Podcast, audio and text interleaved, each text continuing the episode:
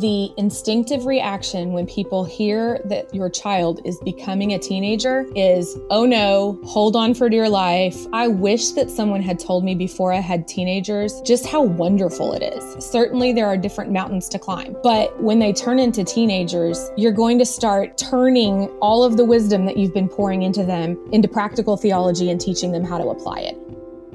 Welcome to the Crossway Podcast, a show where we sit down with authors each week for thoughtful interviews about the Bible, theology, church history, and the Christian life. I'm Matt Tully, and today I'm talking with Lindsey Carlson. Lindsey is the mother of five children and has served alongside her husband in pastoral ministry for 14 years. She enjoys teaching and discipling women through writing and public speaking, but most often in the context of the local church. She's the author of Growing in Godliness, a teen girl's guide to maturing in Christ. Today, Lindsey and I discuss what it looks like for parents to intentionally disciple their teens. She offers advice on helping young people use social media wisely, shares how she and her husband have sought to cultivate a culture of honesty and vulnerability in their home, and highlights the one thing she wishes someone would have told her about parenting teenagers. Let's get started.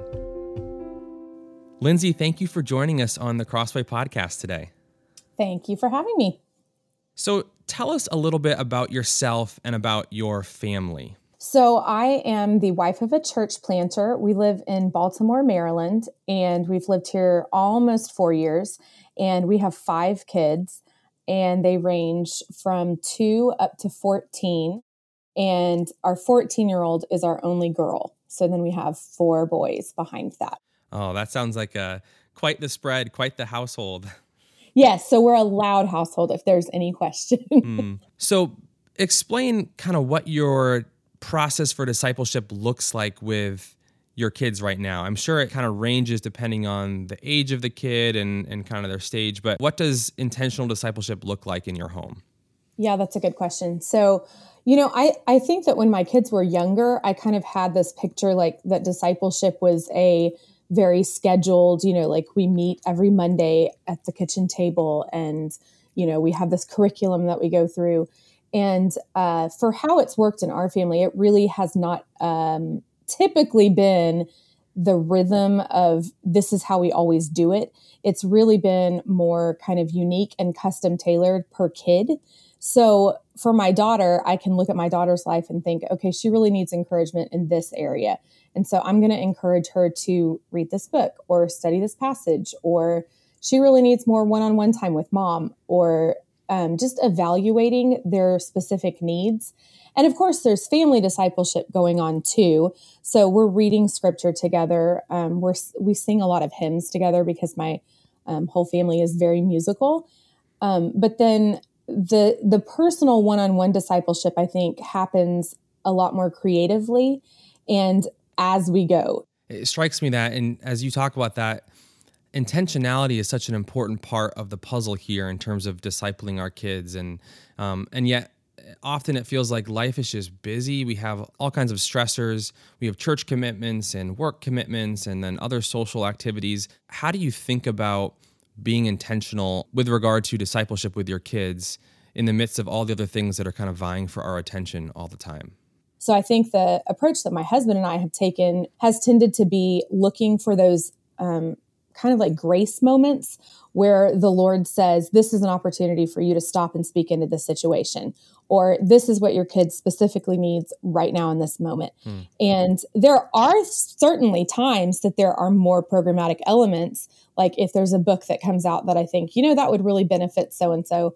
or I really think that this this child needs to have a very specific plan of action for a sin pattern that they're encountering.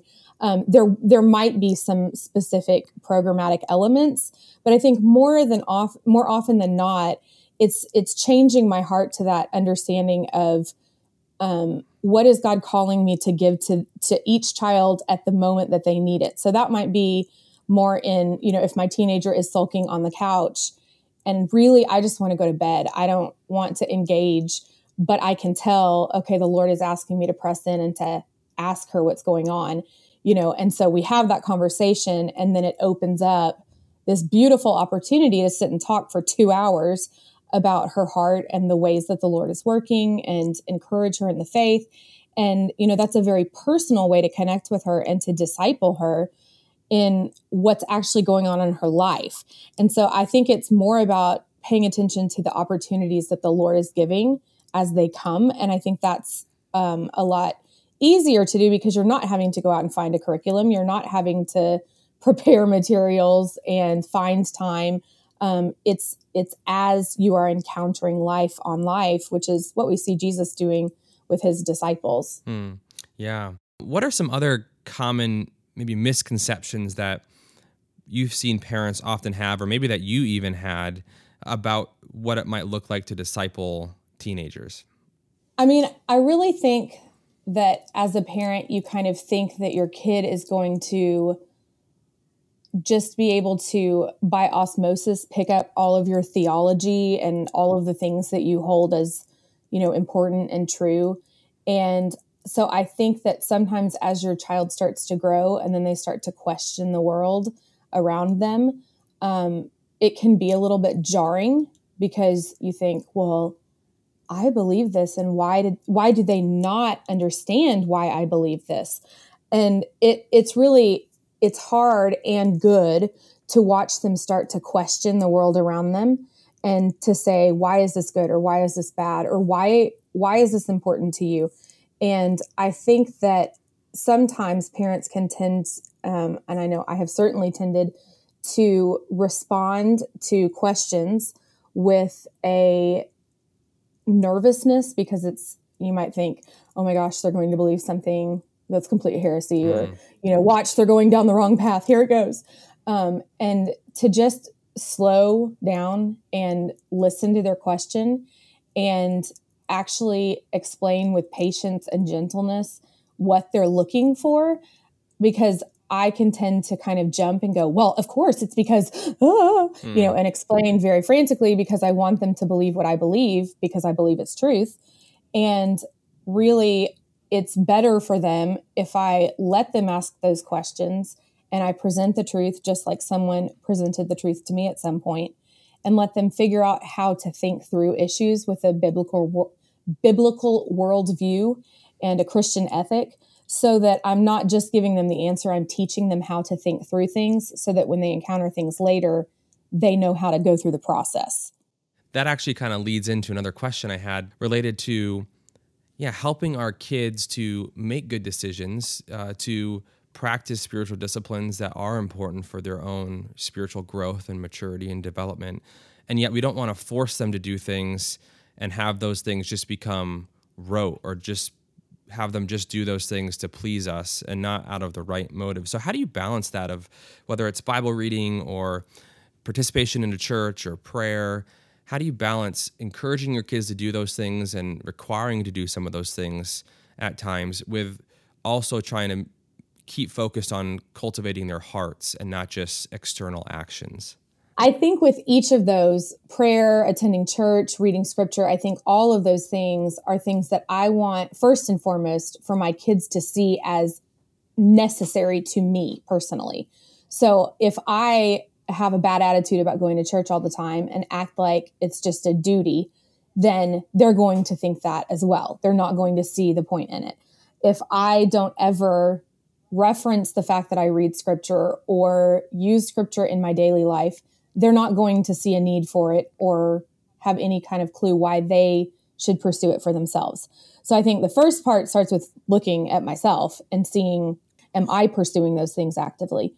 And then I think the next thing is kind of just encouraging them, again, specifically with where they are. With my daughter, she just knew that I regularly read scripture. And so she would see I had a printed out Bible plan that I read through, and she would ask me questions. What is that paper? Why are you checking those things off? And so I was reading it around her where she could see that I was reading. And she just became naturally interested because it was something that her mom cared about. And so she said, Is that something I could do? And I said, Absolutely. So you better believe I jumped on the computer and printed her off the same thing. And she, and, and I try to stay on top of asking her, you know, hey, where are you in your Bible reading plan? You know, and she might say, "Oh gosh, you know, I got stuck in this in this book and I just really can't seem to get through it." Having those conversations like, "Oh yeah, that's totally normal. Lots of people get stuck there. Just keep going. It's really important." You know, um, I think normalizing the disciplines and the challenges that you face in those disciplines is important. So, um, so I think that just kind of modeling those things and then picking up when they have interest and really fanning those flames in whatever way that looks like for your specific child. As you think about your daughter in particular, but but all your kids too, um, how do you and your family think about social media engagement? Obviously, social media has become just a, such a dominant influence and uh, something that seems ever present in many teens' lives today.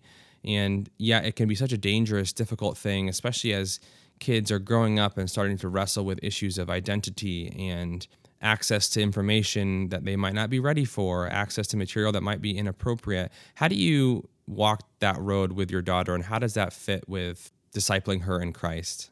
Oh man, with a lot of humility and a lot of uh, prayers for the Lord's mercy.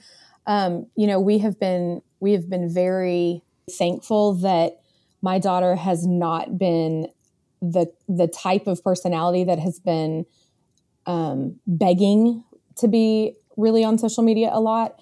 She she did ask to get on Instagram, and so we have allowed her to be on Instagram only. We approve her friends and try to just kind of check in on that. Um, but we we are definitely going to be on the slower, much more cautious. Um, let's hold out as long as possible side of things um, because I just feel like I evaluate it based on if I know something is not good for me and I'm an adult with a full set of skills and reasoning and logic, and I can tend to be addicted and I can tend to feel that comparison trap and that the anxiety that that causes, then it's not a good gift for my daughter that I want her to pursue. So I think I just try to have those conversations a lot with her when we talk about the ways that her friends are posting and when we look at things and say you know what do you what do you think that points to? Why do you think she wants people to know that or to see that? You know and what kind of things do you think that are appropriate for people you're working for to see or to hear? Does that change your opinion about that person because you read that um, so, I mean, I just try to have those conversations a lot with them because I, I know that it is not something that I'm going to be able to hold off on for their adult lives. I want them to be able to learn to use it in a responsible, appropriate way. But I think that people are much, much, much too fast to hand the keys to something that's really, really dangerous. My kids go to a school where kids pull out their phone and are on the internet the entire class period. So she, if she wanted to see something, she could see something on, you know, 25 people in the classroom's phone during science class. And then she's going to get on the school bus and anyone on the school bus could pull anything up. Hmm. So while I protect her because I want her to see that I love her and I'm trying to protect her in very specific ways, I also want to give her steps to guard her heart and teach her why we're protecting her because she could go out the door and make her own choices, you know, any time of the day. Mm. So I, I want her to know when and if it's more if you encounter something, come talk to us. Tell us what you saw. Tell us what your reaction was when you saw it. Let's talk about how to deal with that. And that's what we're trying to teach each of our kids in age appropriate ways that will be progressive as they grow speak a little bit more to that. You know so much of what we want as parents is for our kids to be honest with us and and even vulnerable at times. How do you encourage that with your daughter uh, in a way that that isn't just you trying to be her friend and you want to be that authority figure still but you also want her to come to you with things that she's struggling with and be honest and kind of invite you into that conversation? How do you how do you balance those two things? Yeah so i think that a lot of that hinges on personality. But I think with my daughter, who has been one that's kind of harder to crack, I think it's just been modeling trustworthiness to her that I'm with her and for her, um, not just as a parent, but as a sister in Christ. And that I genuinely care about the ways that God is growing her and shaping her as a believer. And so she can come to me because I love Jesus and I'm going to tell her what she needs to hear. And that means also not oversharing. I think sometimes I want to give a lot of advice and say, well, this, you know, this is what I would have done. And so I think I've had to be really careful to discipline myself to when she does open up, not immediately turn that into like, oh, it's time to get out my soapbox and tell you what I think as a parent. Hmm. But just to be, you know, and that's that's a biblical concept to be, you know, slow to speak and fast to hear and to listen, you know. So um, I think modeling what being a good friend looks like to her. And then I also think about how I talk about her to other people when I'm in front of her or on the internet. Or, you know, I think a lot of people see their kids as material for um, comedy or sympathy or things like that. And so they can tend to kind of unintentionally exploit their children. And kids notice that.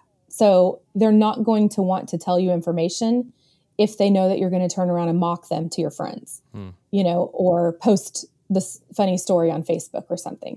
So I try to be really respectful of her privacy and tell stories only when I know that she doesn't mind or, you know, let her be the keeper of those stories. Um, so I think it's really it's it's really about just modeling good friendship to her and then trying to be a, friend like you would want an adult to be a friend to you. Hmm. You've mentioned a couple times now the importance of the local church and even of other women in the church. Um, what role would you see other older women playing in the discipleship of your own daughter? Older women play such an important role in the lives of younger women in the church. I mean, I only have experiences and skill sets that I've acquired in 37 years. If I pair that with all of the other life experience and wisdom of the other women in my church, they're drawing from just a bigger, vaster resource treasure trove.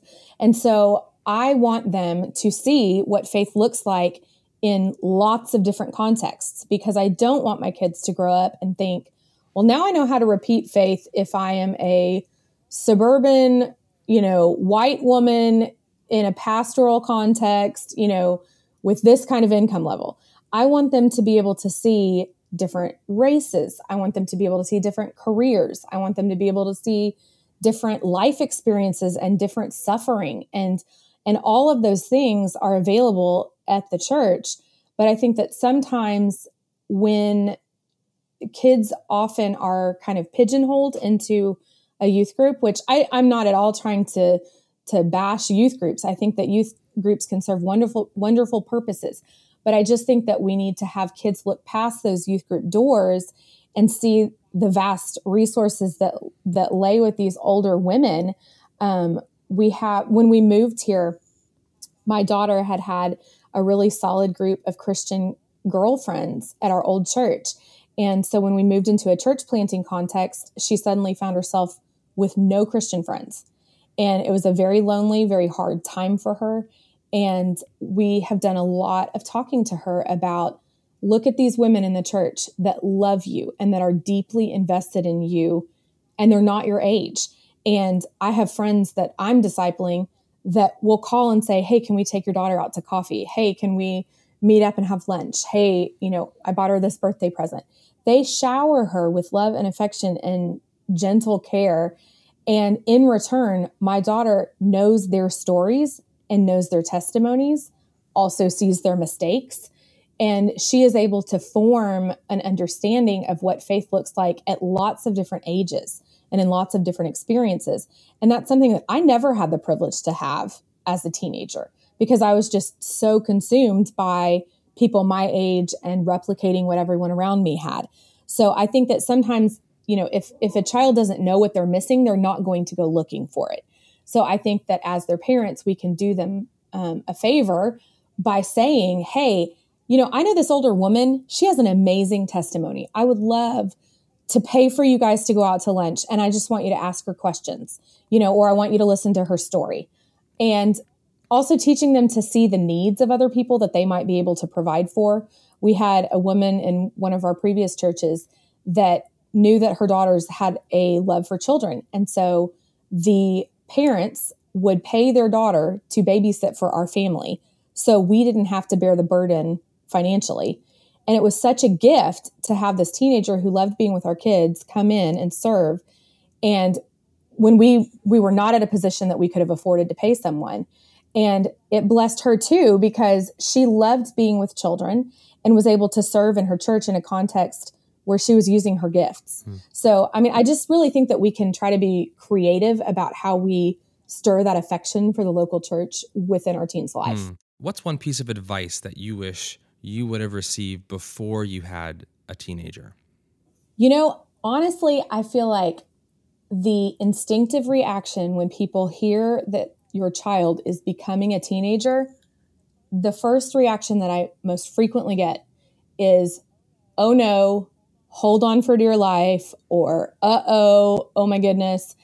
And I feel like it's always kind of viewed with this gloom and doom. Here it comes. And I feel like I wish that someone had told me before I had teenagers just how wonderful it is and how fun it is because certainly there are hard things. Certainly there are different mountains to climb. But I think that when when you are in the years with your kids that they are toddlers and you are putting them in timeout 20 times and you are saying no 8 million times and you are reading the same Bible story every night I think that it's so repetitive and you wonder if it is ever going to bear fruit and you wonder if it's ever going to work, you know, and what's my kid going to be like when they're 13 or 14. And and to know that when you've been investing year after year after year in discipleship, when your kids are young, that when they turn into teenagers, many times they're really fun people and there's so much good fruit there that you start to see blossom from all these years of investment that I really wish someone had just said, Hey, the teenage years are coming. They're going to be amazing. They might be hard, but you're going to start turning all of the wisdom that you've been pouring into them into practical theology and teaching them how to apply it. So when people, I think, tend to give that gloom and doom sense. I just wish that people would turn that and say, Are you ready? Because this is going to be great and you're going to enjoy this, and there's going to be so many great opportunities. So um, I think I just wish that somebody had been encouraging about the teen years. Mm, that's good. I think pe- people that just think like, oh, teenagers are so self centered and they only care about themselves. And no matter what you do, they're going to do what they want. And I think I have a very thoughtful, kind, generous teenager, you know, who will clean the kitchen while I'm putting kids to bed and I'm tired. You know, so I think that it's not necessarily right to think that you're going to have kids that you know become different people when they turn 13 and suddenly you know are just these nasty awful people um, i think that if you've been if they've been growing in godliness since they were a child and seeing the fruit of the spirit demonstrated in their house that you have no reason to expect for them to turn 13 and suddenly become a monster. Um, as you think about discipling your teenager, what's a key passage that comes to mind that has been encouraging to you or instructive to you uh, as you've pursued that? So, 2 Peter 3 17 says, You therefore, beloved, knowing this beforehand, take care that you are not carried away with the error of lawless people and lose your own stability but grow in the grace and knowledge of our Lord and Savior Jesus Christ. So I just, I think that I am preparing these kids to launch out and to be able to be stable and solid and rooted in the love of Christ and in their understanding of who He is. And so if they're able to weather those storms, it's going to be because they know who Jesus is and they're able to discern what truth is and what error looks like. And so I just think that that picture of growing in grace and knowledge, um, it's so encouraging to me to know that Jesus grew in knowledge and understanding. And so it is good and right for our kids to be growing in knowledge and growing in understanding because that is how they are going to come to know who Christ is and to be able to live out the gospel in their lives for the rest of their lives, hopefully. Well, Lindsey, thank you so much for talking with us today and for sharing a little bit about your own family and the ways that you've sought to disciple your kids, in particular your teenage daughter. Uh, we really appreciate you taking the time to come on the show today. Thank you for having me. That was Lindsey Carlson on discipling teenagers. For more, be sure to check out her book with Crossway, Growing in Godliness A Teen Girl's Guide to Maturing in Christ, available online or at your local Christian bookstore. For more interviews like this, subscribe to the Crossway Podcast on Apple Podcasts, Spotify, or your favorite podcast player. If you enjoyed this episode, leave us a review, which helps us spread the word about the show. Crossway is a not for profit Christian ministry that exists solely for the purpose of proclaiming the truth of God's Word through publishing gospel centered content. Visit us today at crossway.org.